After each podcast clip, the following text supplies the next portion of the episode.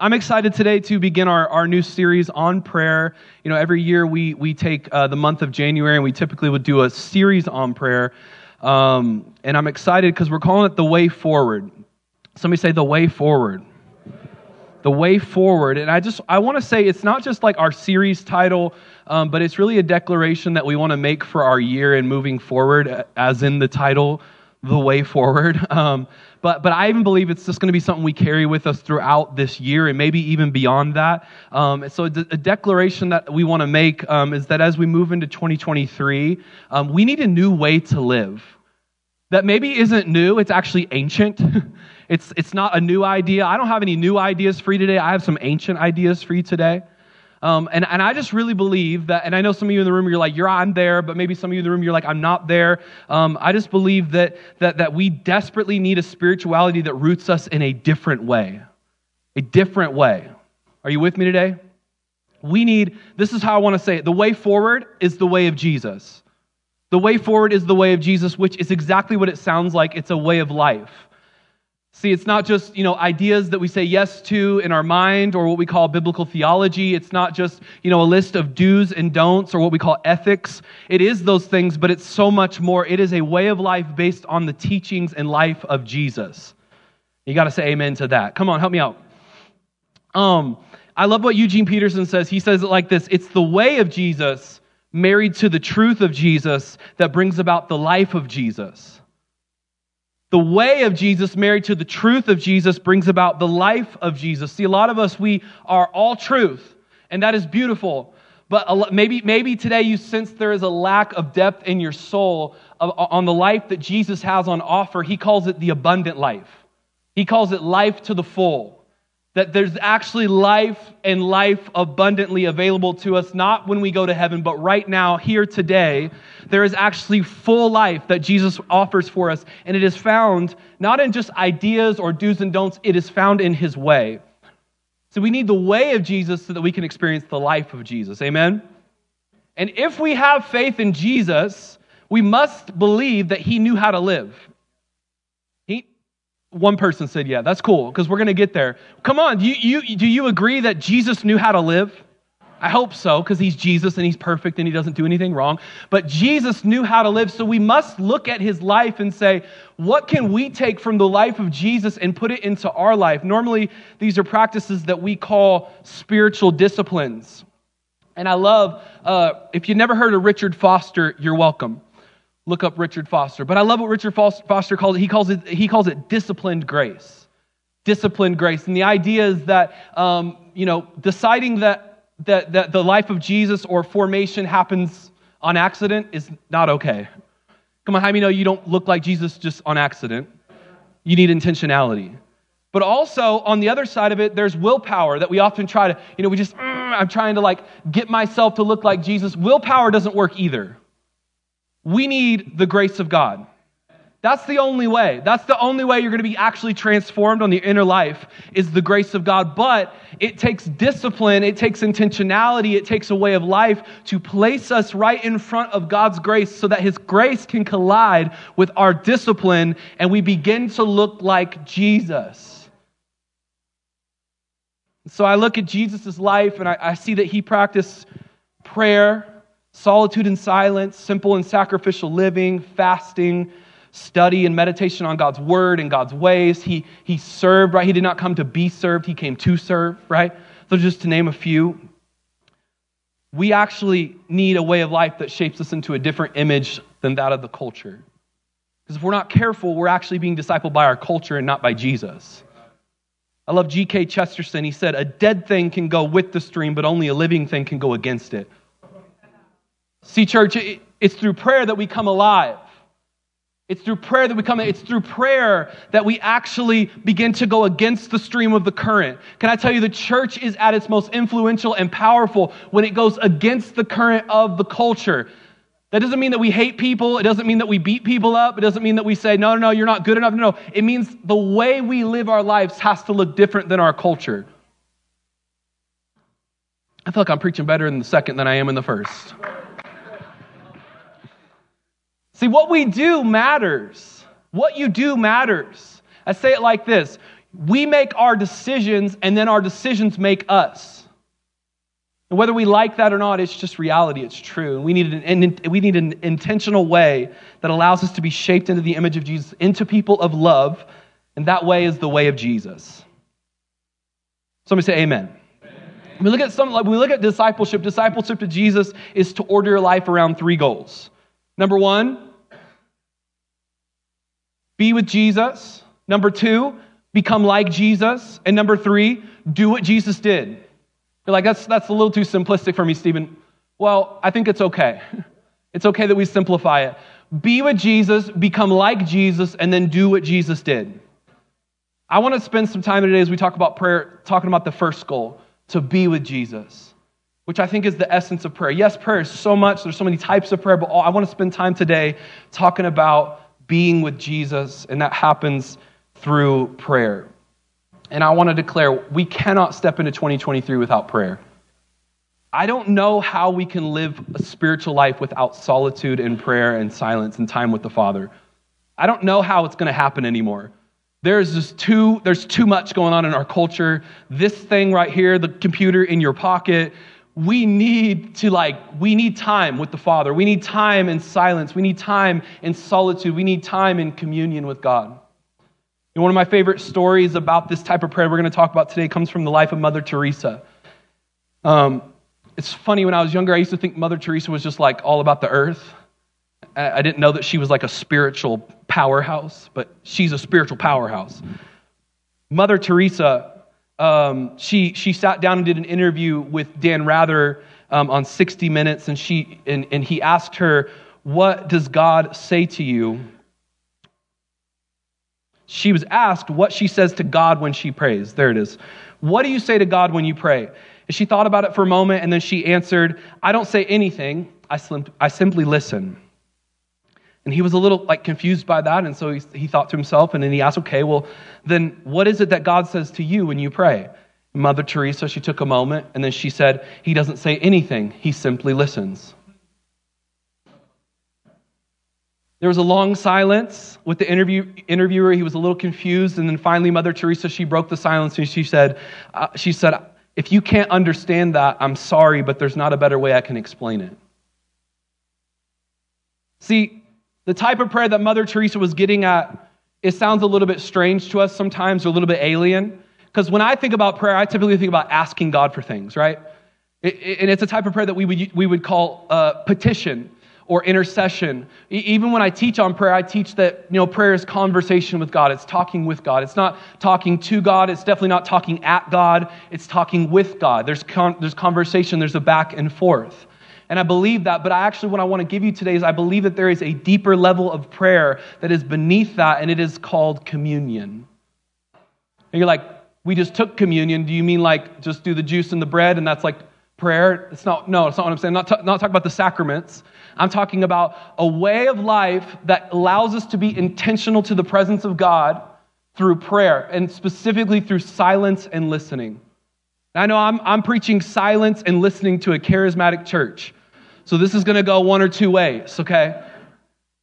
But we must capture this practice. We must take time to actually stop talking and begin to listen to, to shut out the noise and the go, go, go of our culture and just begin to sit with God. Prayer is the ultimate experience that we have on this side of eternity with intimacy with Jesus. And I want to say this prayer is not so much something that we say, it is not something that we do, it is something we become that our lives would become prayer, that our lives through communion would actually be fully, would be fully attentive to God. I, I believe this is how we pray without ceasing through communion with God. It's not transactional, it's relational. But if we look at our culture, I think something is kind of standing in our way. I think something in all of our lives is disconnecting us from communication and communion with God. You know, a lot of us, maybe we don't have a discipline to pray, or we don't have a desire to pray, or we don't value prayer, or maybe you just simply don't even know how to pray. You want to pray, but you're like, I don't really know what to say or what to do. And that's all fine, but I think that there's even a, a bigger problem, and that is that if we were to really evaluate our spiritual life, what we would find is that we are just too busy to pray. We are too busy, driven, and distracted to slow down long enough to have an active, vibrant relationship with Jesus. But as we look at the way of Jesus, we look at his life, and, and I want to point out that Jesus was not in a hurry when he was on earth. He was not in a rush. He was not, he was not stressed out. No, Jesus was relaxed. Jesus was, was slow. You look at his life and he was present to the moment. He, he, he was open to interruption. He would take a long time to go from village to village. He, he, he would stop and sit at a well with a woman and strike up a conversation. He would be in a big crowd and then he would, he would decide that he was going to have lunch with a really short man or really wee man, as, we, as the song would say. He, he, he would wake up in the morning and he would go to lonely places, the Bible says, to pray and spend time with the Father. And often we live a life that is opposite of this. We live a life that is busy and distracted, and it is disconnecting us from God. A good term for this way of life is called hurry. Dallas Willard once called hurry the great enemy of our spiritual life in our day.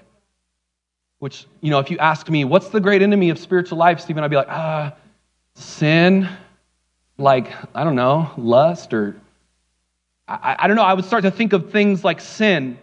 And, and absolutely, sin disconnects us from God, but there is something in this statement when you begin to think about it how the devil he, he, he doesn't just want to make you sin, he also wants to distract you from communion with God. John Mark Comer says that hurry is the underlying problem that is leading to much of our spiritual unhealth and our depleted souls. From outrage culture, the anxiety epidemic, digital distraction, chronic loneliness, the suicide rate, to exhaustion and burnout. We are always going, always in a rush, stressed to the max. We are so nonstop that we hardly ever hear the voice of God, let alone connect with God. When's the last time you were in a rush to get out the door and you loved on your kids well? When's the last time you were stressed and in a hurry and in a rush and you had like a really good, deep, loving conversation with your spouse? Uh, probably never.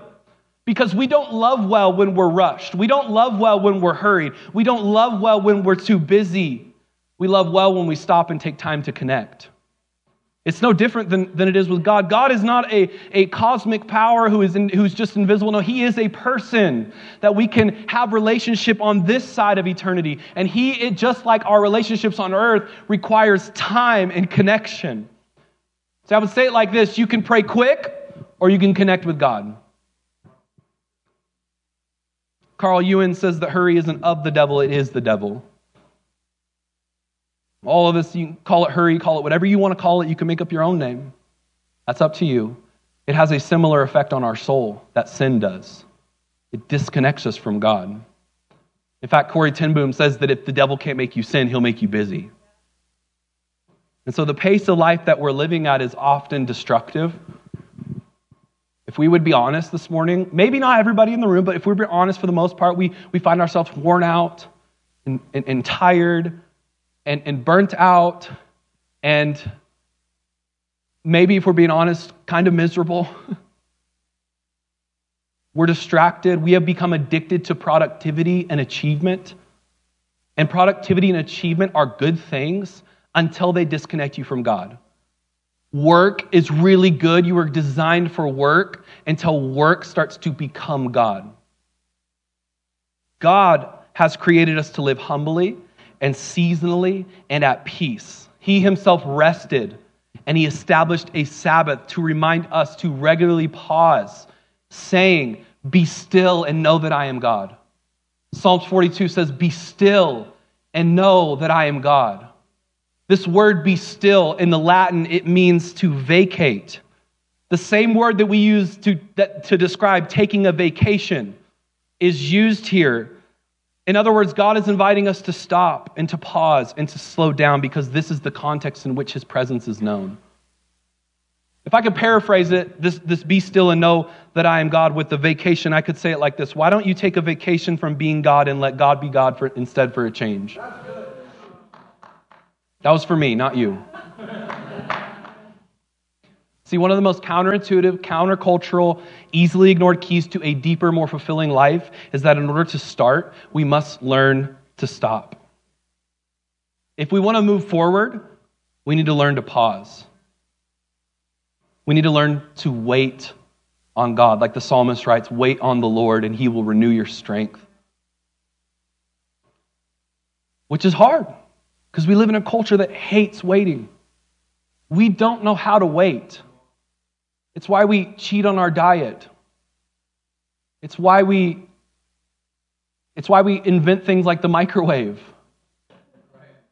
It's why we, we pay $50 extra for two day delivery instead of three day delivery. We, we hate waiting. I, love, I think it's Eugene Peterson writes a book, uh, A Long Obedience in the Same Direction. And one of the, the kind of the subtitle is, is Discipleship in an Instant Society.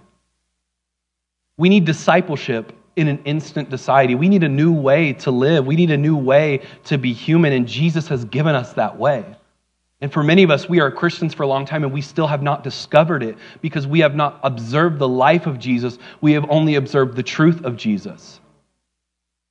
And the truth is good and the truth will set you free, but we also need to get the life of Jesus. As long as we remain enslaved to a culture of hurry and superficiality and distraction, we will not be the people that God longs for us to be.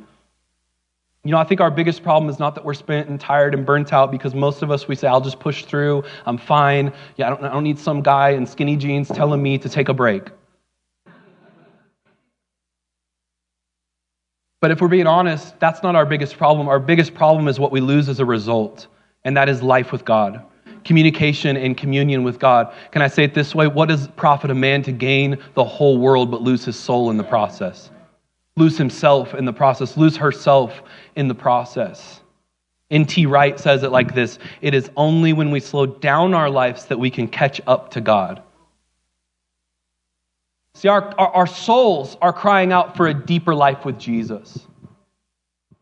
I don't know if you sense it, but man, I sense it. There's, and I know it's there. And I have been on a journey to discover this deeper life with Jesus that He has on offer, that He's very willing to reveal to you. He's very w- willing to show to you and walk with you in this way. But if our faith is to survive for seasons to come, if our faith is to survive you know, you know, darkness and pain, if we are to be known and know Jesus in a richer, more fulfilling way, if we are to become the people of love that He has called us to be and see the world how He has called us to see it, we must make time in our busy lives to slow down down, to stop, to reflect,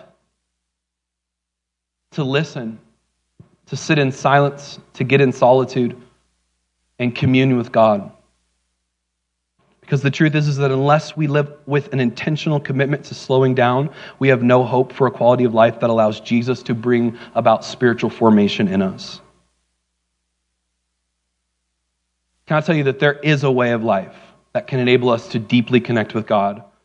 And it is a lifestyle that is not dominated by hurry and exhaustion. It is a life that is dominated by margin and joy. Spirituality that roots us in a different way, the way of Jesus. Are you with me today, church? You know, one practice that's been changing mine and my wife's life is the Sabbath. We've actually been observing the Sabbath 24 hour period. We turn everything off and we start with a meal with friends. Um, and and, and we, we, I love how Eugene, I keep doing Eugene Peterson, but he's just, he's my favorite. So Eugene Peterson says that the Sabbath is to play and to pray. And it's a, it's a rhythm of life where every seven days we stop and we turn off stuff and we disconnect from work, we celebrate and we worship God. And it's been changing our life. In fact, I'm going to preach part two of this message um, this Friday night, but it's at our young adults gathering, so you have to be 18 to 30 ish, is what we're saying. 30-ish. You know, you know if you're a young adult or not. I'll leave that up to you. If you're, if you're in your 50s, we'll have a conversation. Um, and I might add that there will be free pizza if that makes you want to come. It's this Friday, 6 p.m. Anyways, selfish plug. Outside of Sabbath, I have found life and, and soul health. I realized before we went on sabbatical, my soul was depleted. I wasn't necessarily burnt out, but my soul was empty. I had I had, I guess I had exhausted spiritual life with God. I, I, I had begun to come to Him as duty rather than relationship, as a job. Can I just be really transparent today? Is that okay? As a job rather than relationship. But, but something happened on our sabbatical where we actually took time to stop and rest and slow down. And I realize you, maybe you're saying, well, we don't have time to go on a sabbatical, and that's not the point. The point is, is that we can create a daily rhythm where we actually make time and margin for, for, for silence and solitude and, and, and slowing down. And, and through that practice, I believe that God, He begins to reveal things. It's not that He does a magic trick and then all of a sudden you're good. It's that He reveals things that you can begin to walk in that bring about soul health. And I have found soul health in and being in God's presence by myself, being in silence so that I can hear the voice of God and ultimately have communion with Him. And I think that, of course, when we pray this way, we need to be discerning and biblical and radically focused on Jesus. But can I tell you, it's the Bible that teaches us to do this? The Bible's filled with examples of this, this type of prayer. Let's look at the Psalms. Psalms 19. This is David. May the meditation of my heart be pleasing in your sight. We think meditation is like Eastern religion. We think meditation belongs to Buddha. No, meditation belongs to Jesus. Where you don't, you, do, you don't just empty your mind, you fill your mind with the, light, with the life and the word and the truth of Jesus. David meditated on, on God's truth day and night. And he says, May it be pleasing in your sight. Psalms 62, he says, For God alone my soul waits in silence. Again, he says, the Lord himself invites us to be still and know that I am God. But in Psalms 37, he says, Be still before the Lord and wait patiently on him. I think of the silent prayer of Hannah. I think of, the, the, the, I think of Paul who was caught up to paradise and he heard inexpressible things that he was not permitted to tell. I, I think of John in the book of Revelation. He was in the Spirit on the Lord's day. And what happened? He fell over like a dead person and he heard behind him a voice like a loud trumpet. There's so many examples. One of my favorite is, is, is, is Elijah, but I even think of Jesus. Jesus was regularly active in preaching and healing and casting out demons, but we know that his life would be self contradicting if it were not for the, the countless hours spent in solitude and silence with the Father. The Bible says that he got up and he went to lonely places to pray. He got baptized in Luke 4, and then he goes into the wilderness for 40 days. You think 21's hard? Try 40. Fasting and praying. No doubt for 40 days, he didn't just talk, he probably listened. And then I think of Elijah. Elijah, when God appeared to him after he was on the run from Jezebel, he was suicidal, he was depressed, and God told Elijah to stand and wait for the presence of the Lord to pass by. And God did not appear like he had in the past. He, he didn't appear in the wind like he did with Job. He didn't appear in the earthquake like he did on Mount Sinai in the giving of the Ten Commandments. He didn't appear in the fire like he did with Moses in the burning bush. No, this time God finally reveals himself to Elijah in a sound of sheer silence, which is the literal translation of 1 Kings 19 12, by the way. See, the, the translation we often read is a, a gentle whisper or a still small voice, right? But actually it doesn't capture the original Hebrew. But the, the translators didn't know how to, how to write. How do you hear silence? You don't, but it's there. God's close presence is not in noise, it's in silence. It's not in rushing, it's in slowing. I think of Mother Teresa's prayer and, and all these, you know, examples in the Bible, and, and, and, I, and I, it takes me, it takes me back because she, she says she listens, but listens to what? If God is also listening, what's happening in the in between? And I think that we need to know as followers of Jesus that there are moments where God is silent. There are moments where God is not speaking to you, but He's with you.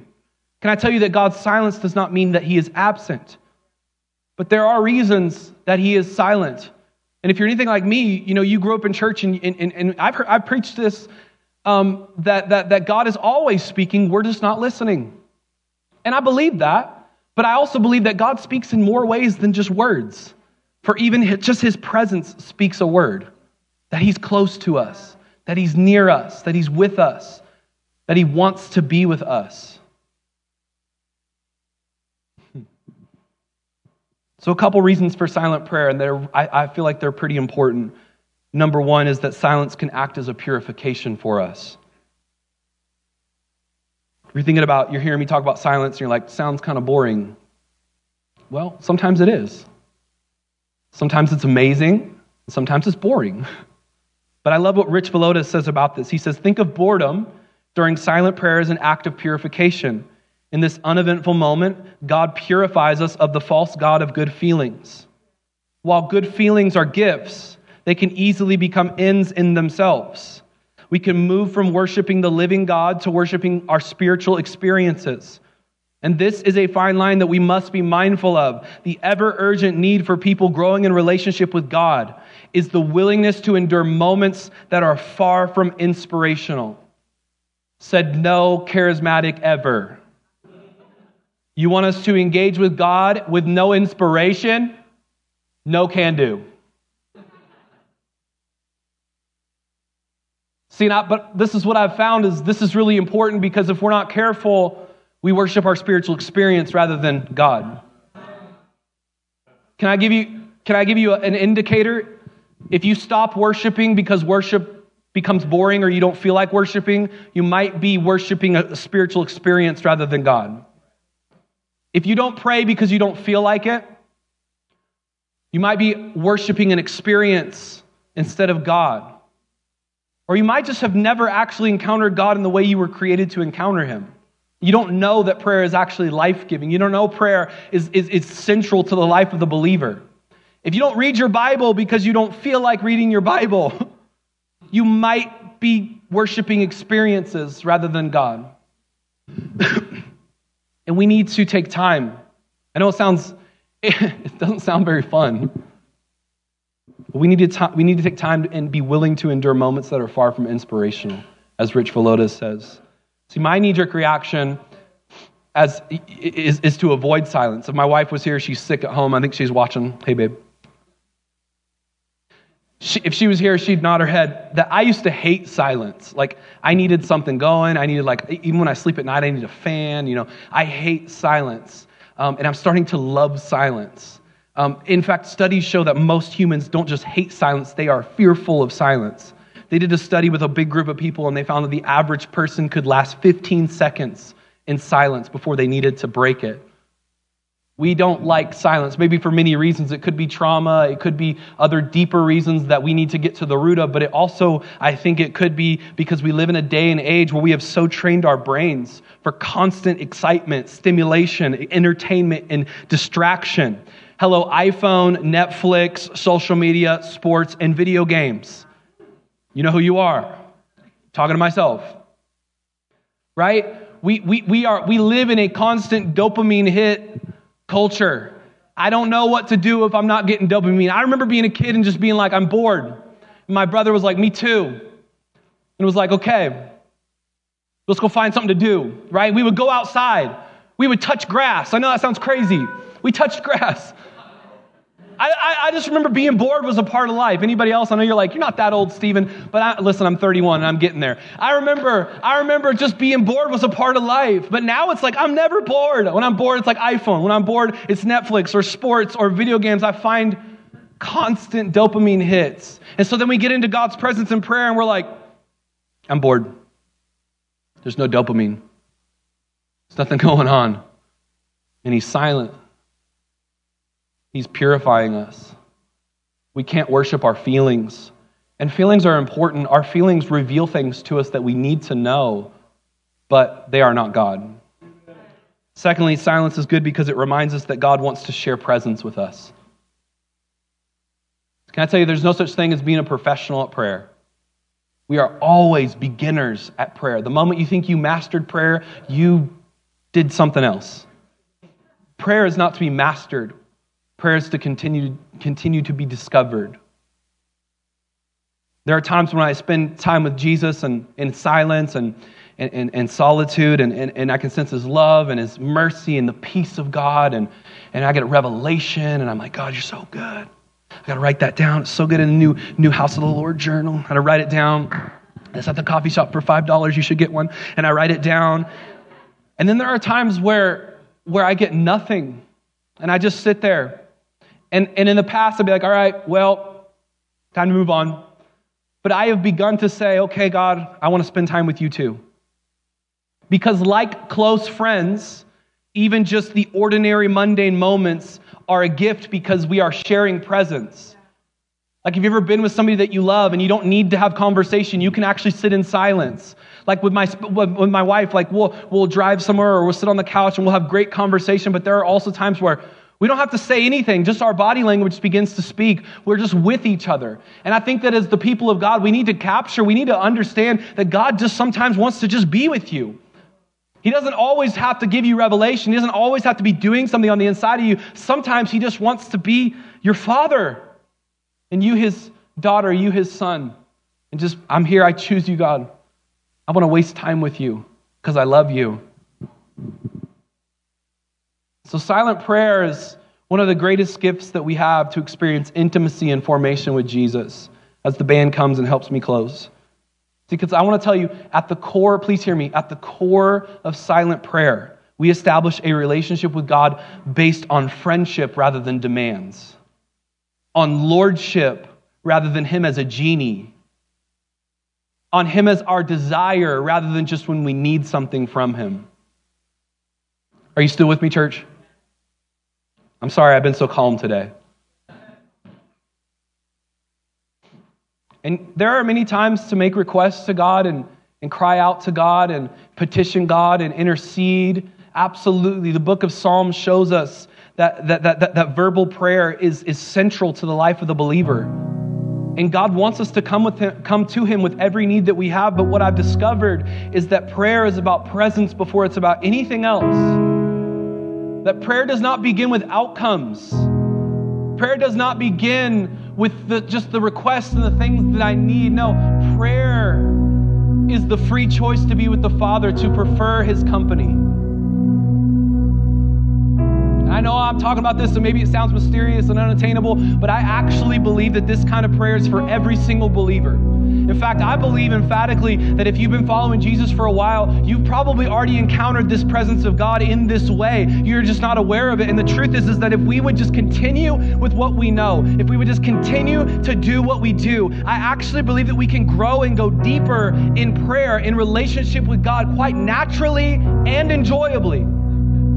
I know that's quite the claim enjoyably. You can enjoy prayer, I promise. I promise that if you'll make a discipline, if you'll make it a habit, if you'll make it a pattern of your life, you will begin to enjoy prayer and enjoy the presence of God. It will not be duty, it will not be because I have to, it will not be because I'm supposed to, it will be, it will be my choice because I want to. I want to be with God. I want to be in His presence. Oh, His presence is heaven to me. There is a spiritual realm that we are so unaware of because we never stop. We never, we, we, we're so busy. We are so driven, just accomplishing and doing achievements. And we're just, it's noble though. We work and we work and we work and we're noble because we never rest. And the person who rests is not noble anymore. The person who, who, who, kills themselves because they work so hard, that's the noble person. But God says, I have a different way of life for you. I have a new way for you to be human. I have a new way for you to begin to walk things out. Look at my life. What does he say? He says, if you're tired, come to me and I will show you how to take a real rest. He doesn't say, I'll do a magic trick and you'll experience rest because I am your rest and it's a spirit. No, no. He says, I will show you. Walk with me, talk with me, go with me, go where I go, follow my ways and do what I do. And I will show you what real rest looks like to rest in His favor, to rest in the Father. Listen to me. Listen to me. His yoke is easy and His burden is light. But are we really experiencing that? When's the last time you were just in contemplation in the presence of God and you went, Oh Lord, your yoke is so easy. Your burden is so light. No, oftentimes it's God, your burden is so heavy, but I know I can do it. If I just keep going, if I just keep pushing, God, I know that you'll be faithful to show up, and He is so often because He's just so good. But I just feel like in 2023, He's saying, I'm giving you a new way to be human. I'm giving you a new way to walk forward. Look at my way of life. We need the truth of God. Oh, we need the we need the way of God so that we can experience the life of God. Are you with me? Is anybody with me today? Thank you. As I close, I just I, I have I, you have to know, like, okay, Stephen, give us the 15 points then to, to, to a better, deeper, fulfilling prayer life. No, because I can't because prayer cannot be simply taught and we will teach all month on prayer we need to we need to learn how to pray But then we got to go actually pray. See, can I tell you how to learn prayer? This is really profound. This is profound. Um, go pray. I had all these quotes, but I was like, it's to take too long to read all these quotes. But how these like like quotes of these spiritual giants, they were like, to learn how to pray is to pray. Just over and over, guys. I've, I've seen it everywhere. If you want to know how to pray, pray. How do we pray? By praying. The moment you try to get prayer right is the moment you got prayer wrong. If we would just actually just go and be with, be with our Father like we are His child, we would be praying. I'm all for putting boundaries on it. I'm all for putting descriptions on it. I'm all for going to the Bible and seeing it. I'm all for it. But if we don't actually go pray, we won't ever know how to pray. And we continue to look at people and go, man, I wish I could pray like that. You can. You can. You can pray like that through daily habits, rhythms, patterns, and a new way to live. See, prayer is learned by discovery. I know that the moon is 200,000 miles away, 238,000 miles away. I Googled it, so I'm right. I looked it up. I know that it's more than just like this night in the light sky that's there sometimes and not there other times because the sun and all the stuff and all the science. I know that it's a mass. I know that it's solid. I know that you can walk on it and touch it. See, I know that, but Neil Armstrong has discovered that. Whether you're a conspiracy theorist or not, just go with me there. You're like, no, he didn't. That's fake. It's Hollywood. Calm down, okay? Hear, hear my heart.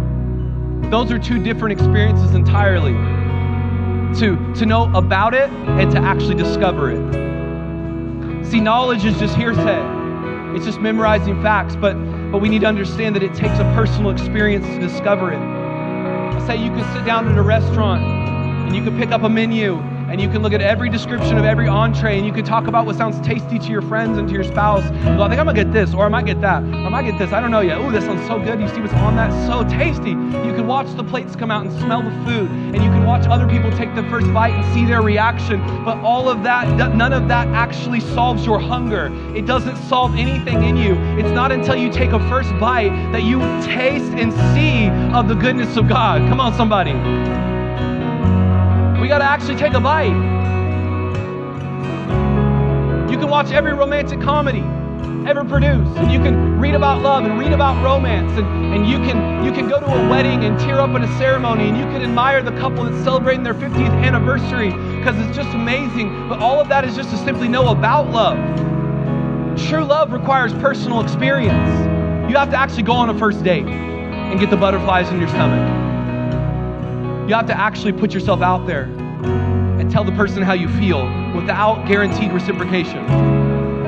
You have to say vows in front of friends and family and hold the wrinkled hand of your spouse after decades of ordinary days and unexpected changes because true life, true love requires personal experience. Church, hear me today. You can, you, you, you can read all about prayer. You can, you can read all the revival stories. You can memorize all the Bible verses on prayer. You can hear sermon after sermon, podcast after podcast, read book after book. You can memorize the facts, or we can make a decision to live in daily relationship with God through prayer, processing the extraordinary, the devastating, the confusing, all the everyday, average, mundane moments with the God who is attentive and the God who is with us and the God who sees us and the God who listens to us and the God who is near and close. Because prayer, it requires discovery. This is a phrase that I've been saying to myself. I promise I'm almost done. Conclusion. There's this phrase I've been saying to myself. I, I say this to myself, and it's been helping me immensely. I say, start where you are, not where you should be fact, if you got a House of the Lord journal, you can write that down. These shameless plugs, I'm sorry. Start where you are, not where you should be. Don't let somebody who's spiritual and, and, and, and harsh tell you that you're not good enough or you're not spiritual enough or, or oh, well, when you get to the. No, no, no. Just start where you are, not where you should be. And if you'll start where you are, somewhere along the way, you will make the most important discovery of your life, friends love the Father has for you. In a world that, for the most part, rejects Him, ignores Him, chooses any other distraction over Him, I wonder how much it blesses the heart of the Father when His children say, God, I want to spend time with you. God, I choose you over every other distraction. God, I want to waste time with you. I woke up 15 minutes early today so that I could just sit in your presence. And it's okay if I don't feel anything. God, I just want to be with you. Oh, I woke up an hour early because, oh God, I just, I want to be with you. Oh, Stephen, I, we don't, I don't have time. Make time. You have time. We have to make time. We have to create a new way to live, a new way to be. The way forward, friends, is, is the way of Jesus. Can you receive that today? Can you say amen? Thank you, Jesus. Come on, pray with me today. Pray with me today. Jesus, we just, we come humbly because not one person in this room has it figured out. Not one person in this room has prayer figured out or you figured out. God, we are all, man, the more we know, the more we don't know. But God, we, we, we want to step in, as we step into 2023, Jesus, we want to step into the mystery of discovery with you, God, that there are mysteries and truths and, and treasures to be found in your presence, God. And we, we, we set ourselves before you humbly today, God, and we say, we want to make a decision that 2023 would, be not, would not be marked with achievement and status and money and jobs. Those things are all awesome, but 2023 would be marked by your presence, God. It will be marked by being with you. It'd be marked by getting lost in wonder, love, and praise. Jesus, we just want to be with you. You are our Father, and we're your children. And that would, from, from that place, God, everything would, would go from there. God, that all of our doing would come from our being, that we would be with you, and through our being, we would be able to do for you. I know the Holy Spirit's already, He's already pointing things out in your life. Maybe there's some changes that we need to make. Maybe there's some habits that we need to begin to take on. Maybe there's an alarm we need to set. That we need to wake up just a little bit early. Listen to me, friends. It's not religion, it's not law, it's love. Got to get out of this law and religion talk. I understand it and I'm all for it and I preach it, but but let's move past it. It's not law, it's love. God, I don't I don't want to wake up earlier and pray because of law, but because of love. And all of our prayer, Jesus, it would come from a place of love. Thank you, Jesus. Thank you for what you're doing on the inside of us, God. God, I pray the moments that we've had today together would, would actually go, in, go into our tomorrow. God, that you would be with us tomorrow, God, as we set to day two to pray and to fast. God, we know you're with us. We know you're for us. God, and we come in agreement as a church. God, we, we just ask you to hear our prayers, hear our cry, God. As we come in agreement and pray for the things that we just know are important. We love you, Jesus. I to pray for anybody that's in the room today as we close and you haven't given your life to this Jesus that we're talking about. See, this word that we call salvation and is the free gift of God that Jesus would wipe away all your sins and he would forgive you by you simply receiving his grace and forgiveness in a moment. See, all of the things that we're talking about today, it all starts with salvation. We're talking about daily relationship, but there is a relationship that begins through a, through a decision that we make. And so I just want to give an opportunity. If there's anybody in the room today, and you're like, and you're saying, I want to start a relationship with Jesus. I want to make him the Lord and Savior of my life. If that's you, would you just lift your hand so I can pray for you, so I can see you, so God can see you? Thank you, Jesus. Thank you, Holy Spirit. Thank you, Jesus. And if you're watching online and, and you're receiving, you're saying, I'm going to receive Jesus as my Savior today, can text HOTL to 97000. Mainly because we want to connect with you. We want to we want to walk this thing out together. Would you stand to your feet today?